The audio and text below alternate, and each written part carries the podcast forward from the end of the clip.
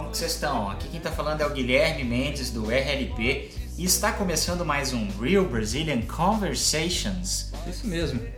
Que isso, cara? Espera eu te chamar primeiro. Opa, foi mal. E aqui comigo está o meu amigo Andy McBolsa. Fala aí, André. E aí, André?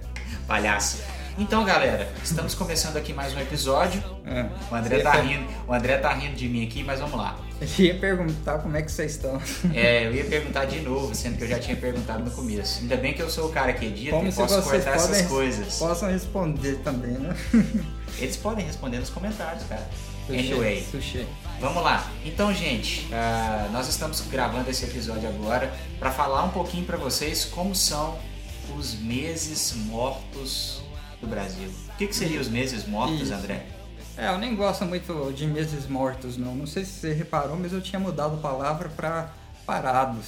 Ah, parados. É, Ah, desculpa, mas cara. já que você falou, não tem problema. É, os meses parados ou mortos do Brasil, uma tradição que começou no Brasil, ah, não sei de quanto tempo pra cá, depois a gente podia até perguntar aos nossos pais, de que depois do Natal, um certo tempo perto do Natal, sei lá, lá pro dia 20, dia 19, o país para, janeiro o país fica parado, fevereiro dependendo do, de onde dá o carnaval, né? Que o, ca- o carnaval ele nem sempre dá na mesma data. Então, dependendo de onde dá o carnaval, qual data, o Brasil começa só depois do carnaval. É verdade. Inclusive, o mês de dezembro é um mês muito movimentado Uhum. ah, até essa data que você falou, porque é onde começa a acontecer as confraternizações de final de ano, Sim. encerramento do ano, né? Porque aqui o mês, ah, ah, as coisas acabam de verdade em dezembro, né? O, o período escolar acaba, as empresas fazem festas de fim de ano para comemorar os objetivos alcançados, Sim. e a gente tem aqui o amigo oculto, né?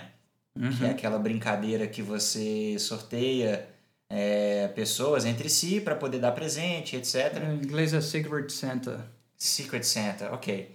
E aí as coisas já começam a ficar um pouco mais devagar, né? Sim. E então, esse é o grande motivo pelo qual dezembro finaliza. Então a gente tem o Natal no dia 25, é muito movimentado, as, as lojas estão muito movimentadas. No dia pessoa- 24. Sim, é, do dia 24 para o dia 25, né? Uhum. Ah, muitas pessoas são contratadas para poder trabalhar e dar conta da demanda de presentes que vão ser comprados e aquela coisa toda. Ah, e aí, depois do Natal, cinco dias até o Réveillon, né? Uhum. Cinco dias até o Ano Novo, então não acontece nada. Aliás, acontece, as pessoas vão nas lojas trocar os presentes, né? Que foram, eh, ficaram errados ou que não servem, devolver, etc. E aí depois acontece o Réveillon. Como você disse, janeiro é o mês de férias escolares, então as pessoas estão praticamente ah, todas as pessoas estão viajando, então lá no trabalho, por exemplo, fica muito parado e a gente não toma nenhuma decisão importante em janeiro, Sim. é, porque a gente espera o carnaval. Aí chega o carnaval em fevereiro, todo mundo fica na expectativa, fica quatro dias de carnaval, e aí sim as coisas vão começar a acontecer em praticamente março, né? As aulas vão voltar, Isso, exatamente. os objetivos no trabalho vão começar a serem colocados em prática e tudo mais. Até por esse motivo, os meses mais parados do Brasil são esses: dezembro, final de dezembro e janeiro inteiro, né? E fevereiro. Isso. É, e isso é até uma crítica que tanto alguns brasileiros quanto alguns estrangeiros fazem em relação ao Brasil. Por que, que os brasileiros têm é, esse corpo mole entre o Natal e o Carnaval, né? O Exatamente. Carnaval ainda depois tem a ressaca do Carnaval, que para alguns dura uma semana, né? Dependendo do tanto que a pessoa bebe. É verdade. Na verdade, assim, para quem não quer fazer nada, para quem não quer trabalhar, para quem só vive preocupado com festas, não faz diferença, né? Assim, pegar essas festas específicas, porque aí o pessoal fica esperando o carnaval, depois que tem o carnaval, todo mundo fica correndo atrás da Semana Santa, e aí depois da Semana Santa tem as férias de julho, depois tem Nossa, a semana de descanso em outubro, e aí já estamos próximos do fim do ano de novo. É. Bom, mas é, uma coisa interessante que o Guilherme falou, por exemplo, na, na empresa dele não acontece muitas coisas. E em geral não acontecem muitas coisas no mundo corporativo aqui no Brasil mesmo. Eu já trabalhei em algumas empresas aqui do mundo corporativo no Brasil Uhum. e é uma questão é, tanto de planejamento. Uhum. Normalmente esse é um período que as pessoas, que as empresas, desculpa, vão avaliar o, que passou no ano passado, o que, que pode ser melhorado e aí traçar novas metas, novas iniciativas, enfim, o uhum. que, que vai ser de novo, uhum. é, fechar orçamentos para setores e tudo mais. Investimentos. Isso. Então, vários setores ficam, ficam meio que amarrados. Uhum. Não, não, não dá para fazer o trabalho muito, né? fluir porque ainda depende de planejamento, ser aprovado e tudo mais. Isso, isso mesmo. Inclusive, como aqui uh, em, em, dezembro e em janeiro é mais o período de descanso e férias, né? É importante lembrar também que a gente está em pleno verão, né? Sim. Nesses é. meses. Então as pessoas estão procurando as praias. É, embora chova muito em alguns lugares, uhum. é um mês em que todo mundo sabe que quando o sol sai, a alegria também sai, né?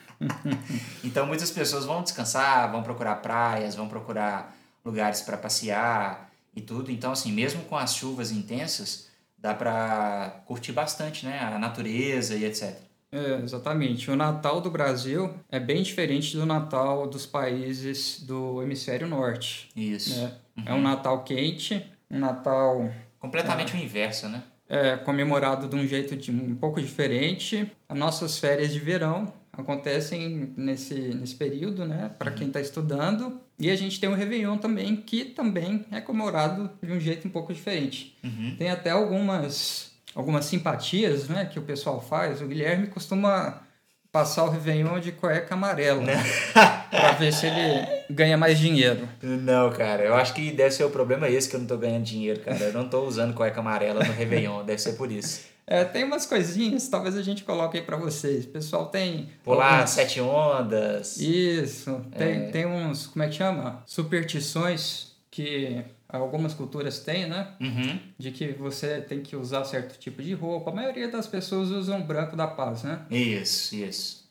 É, mas aqui no Brasil tem vários, vários movimentos culturais e religiosos que fazem várias coisas diferentes. É isso mesmo.